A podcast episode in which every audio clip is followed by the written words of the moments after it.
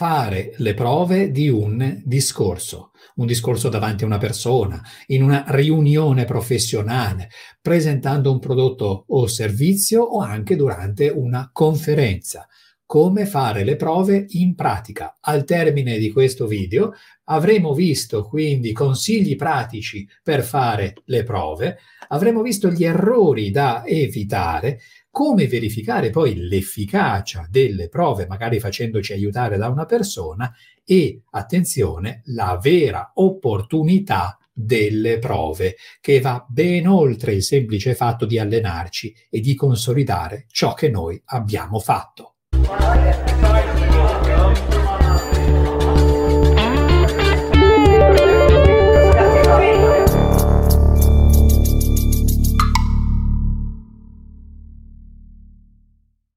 Ciò di cui ti parlo oggi sono esattamente i passaggi che faccio con i miei clienti in consulenza. E la prima cosa che andiamo a vedere quando proviamo un discorso, nei consigli pratici appunto, è la struttura del discorso. Cioè noi dobbiamo concentrarci sulla costruzione del discorso. Perciò di solito si inizia con un problema, una questione, praticamente è una domanda su un tema generale. Dopodiché andiamo a sviscerare le varie argomentazioni e dobbiamo dare una conclusione e dobbiamo dare una sorta di risposta a quella domanda più o meno immaginaria. Allora la risposta è soluzione sì, soluzione no, sarebbe opportuno dare una soluzione o far intravedere un orizzonte di soluzione e perciò la prima cosa da fare è provare la struttura, velocissimamente, senza troppe formalità, senza troppi ghirigori e senza entrare nei dettagli. Perciò io direi questo, direi questo, direi questo, direi questo e voglio concludere in questo modo. Fatto. L'altro punto fondamentale è la memoria dei sensi. La memoria dei sensi è importantissima. Io ho girato tanti video su questo argomento, cioè il fatto che per voler essere davvero coinvolgenti ed espressivi dobbiamo avere consapevolezza delle nostre sensazioni fisiche. Perché il punto è che nessuno di noi è un PDF ma siamo esseri umani vivi che interagiscono con altri esseri umani vivi. Questo ci procura stati d'animo, sensazioni che ci portano a emozioni, emozioni che sono poi, sono poi supportate da altre sensazioni. Insomma, sono i sintomi che noi proviamo quando sentiamo delle emozioni. Ecco, tutto ciò è determinante, dobbiamo essere presenti nel qui e ora. Questo significa il famoso qui e ora. Quindi essere consapevoli, il che cosa, il come, ed essere coscienti. E quando siamo coscienti? Quando siamo consapevoli di essere consapevoli. Quindi attenzione alle mie sensazioni quando faccio la prova, perché una sensazione spiacevole ci può anche dire mm, questa parte non mi piace, questo contenuto tutto sommato non mi soddisfa, oppure dai, mi sento davvero soddisfatto o soddisfatta perché sento che la struttura, l'argomentazione che ho trovato, le parole che ho utilizzato sono quelle giuste. L'espressività mi piace. Ecco, tutto ciò è determinante per il risultato del tuo discorso. Passaggio successivo che io consiglio alle persone è questo, prova discorsi che non esistono ancora. Ma che cosa vuol dire questa cosa strana? Significa che per rendere disinvolto il mio modo di presentare, per esempio, una nuova idea durante la prossima riunione con collaboratori, con colleghi, ebbene il modo migliore è quello di fare continuamente discorsi che ancora non esistono. Io ho già dei concetti dentro di me che possono essere utilizzati, inseriti all'interno di un discorso. Penso già a delle cose, so già delle cose. E allora mi abituo a fare ogni tanto piccoli discorsi, anche se non hanno una vera finalità, cioè non hanno un vero destinatario. Faccio questi piccoli discorsi quando, per esempio, sto guidando l'auto, quando sto aspettando il taxi, eh, quando sto facendo la doccia, quando sto cucinando, oppure li faccio eh, ai miei collaboratori, ai miei clienti, piccoli pezzi di discorso che poi andranno a comporre a puzzle il vero e proprio discorso.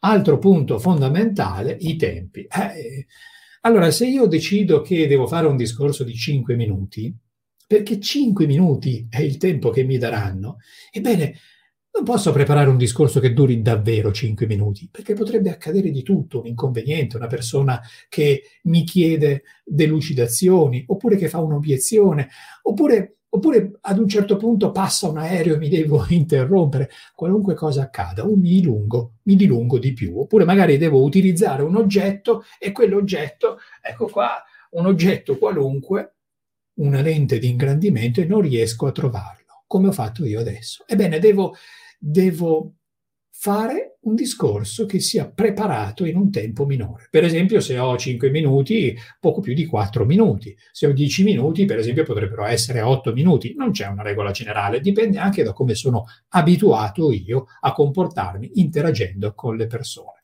E questo è davvero un modo per entrare in profondità. Altro punto fondamentale è l'espressività sì, sì, è giusto, l'ho scritto capovolto volutamente.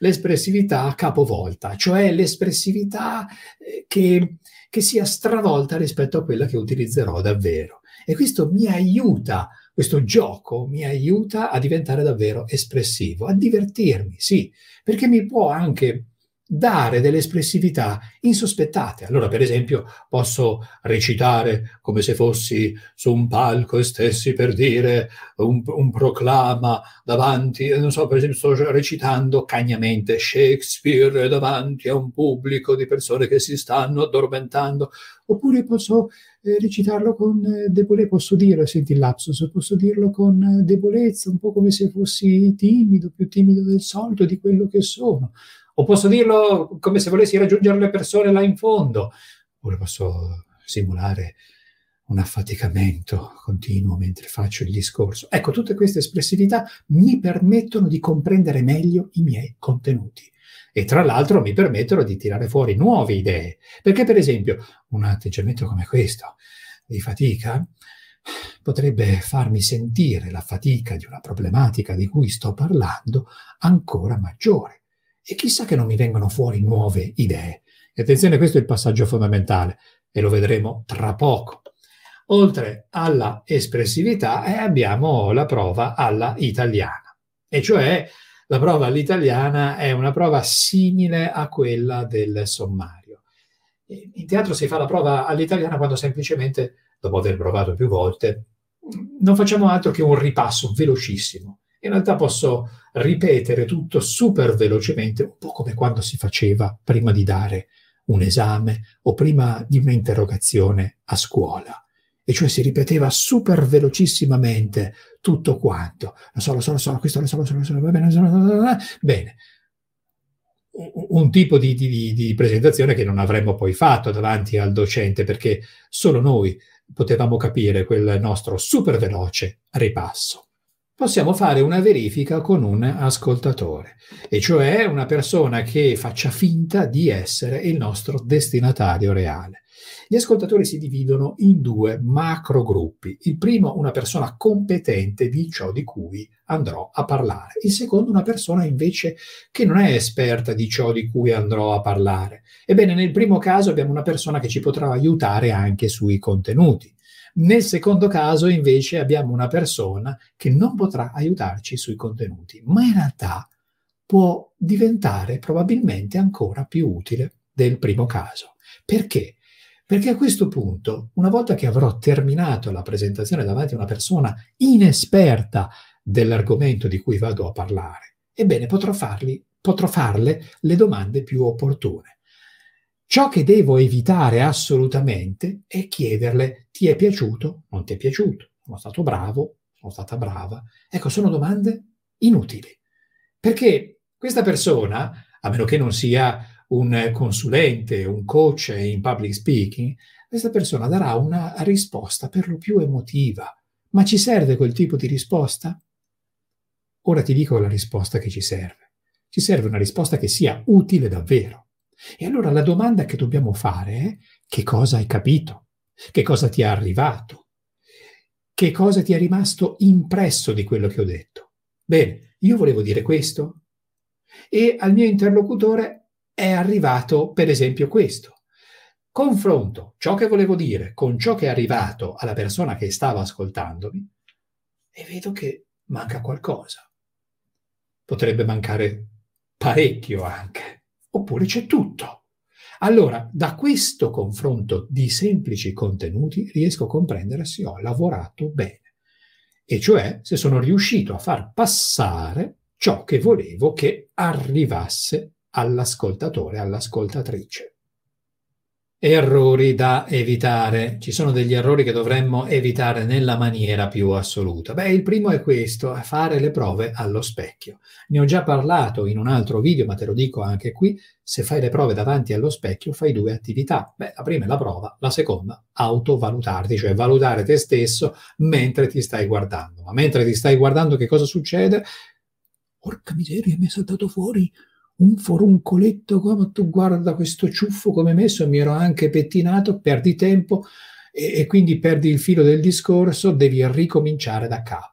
Oppure, ma guarda, non mi piaccio, non mi piaccio come parlo, come articolo, eccetera, e perdi ancora tempo e perdi energie. Allora, piuttosto che utilizzare lo specchio in, un, in una fase successiva, dove già è consolidato il tuo lavoro, puoi, per esempio, video riprenderti. E questa è un'opportunità, sì.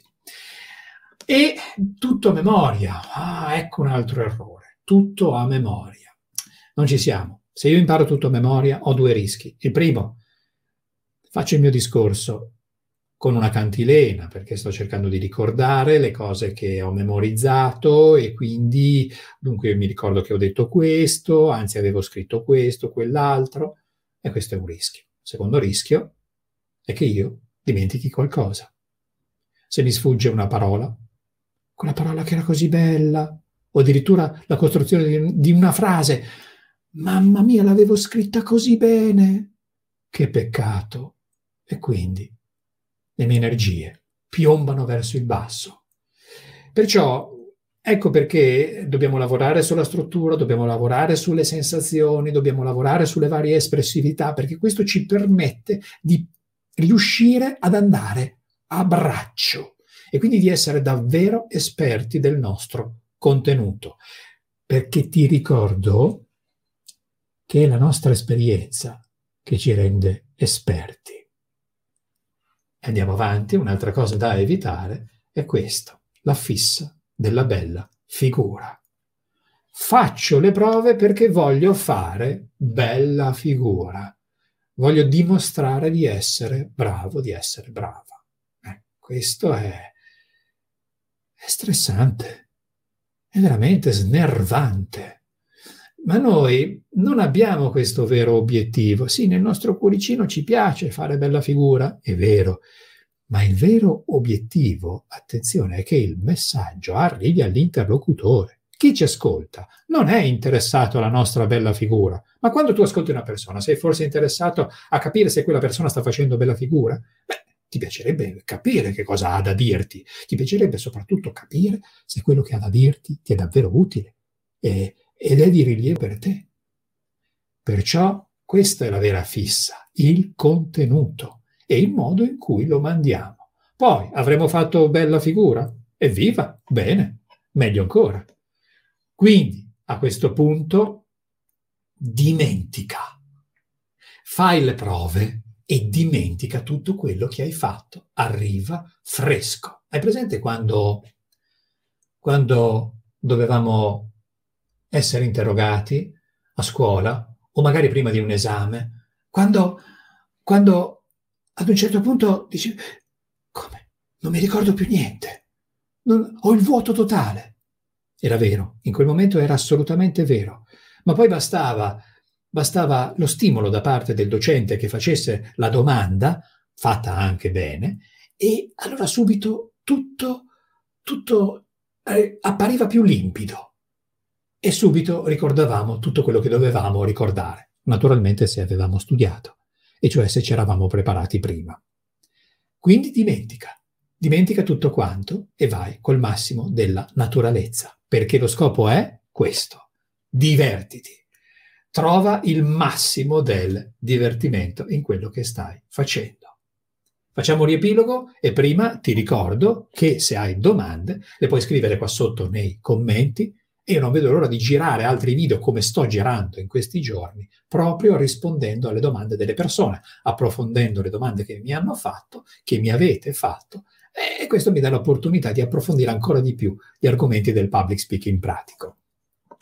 Riepilogo, la prova giocando, abbiamo visto, quindi giocando sulle espressività, Sappi ciò di cui parli, perciò fai prove di discorsi che non esistono. Qualunque occasione è buona per fare prove di discorsi. Fai le domande utili se ti stai facendo aiutare da una persona. Un punto importante è anche questo. Le domande utili le devi fare anche a te stesso o te stessa. Quindi anche a te stesso ti farai questa domanda, eviterai, pardon, di fare questa domanda eh, sono stato bravo, sono stata brava, sono stato eh, sono piacevole, non piacevole, ma dovrai farti domande utili.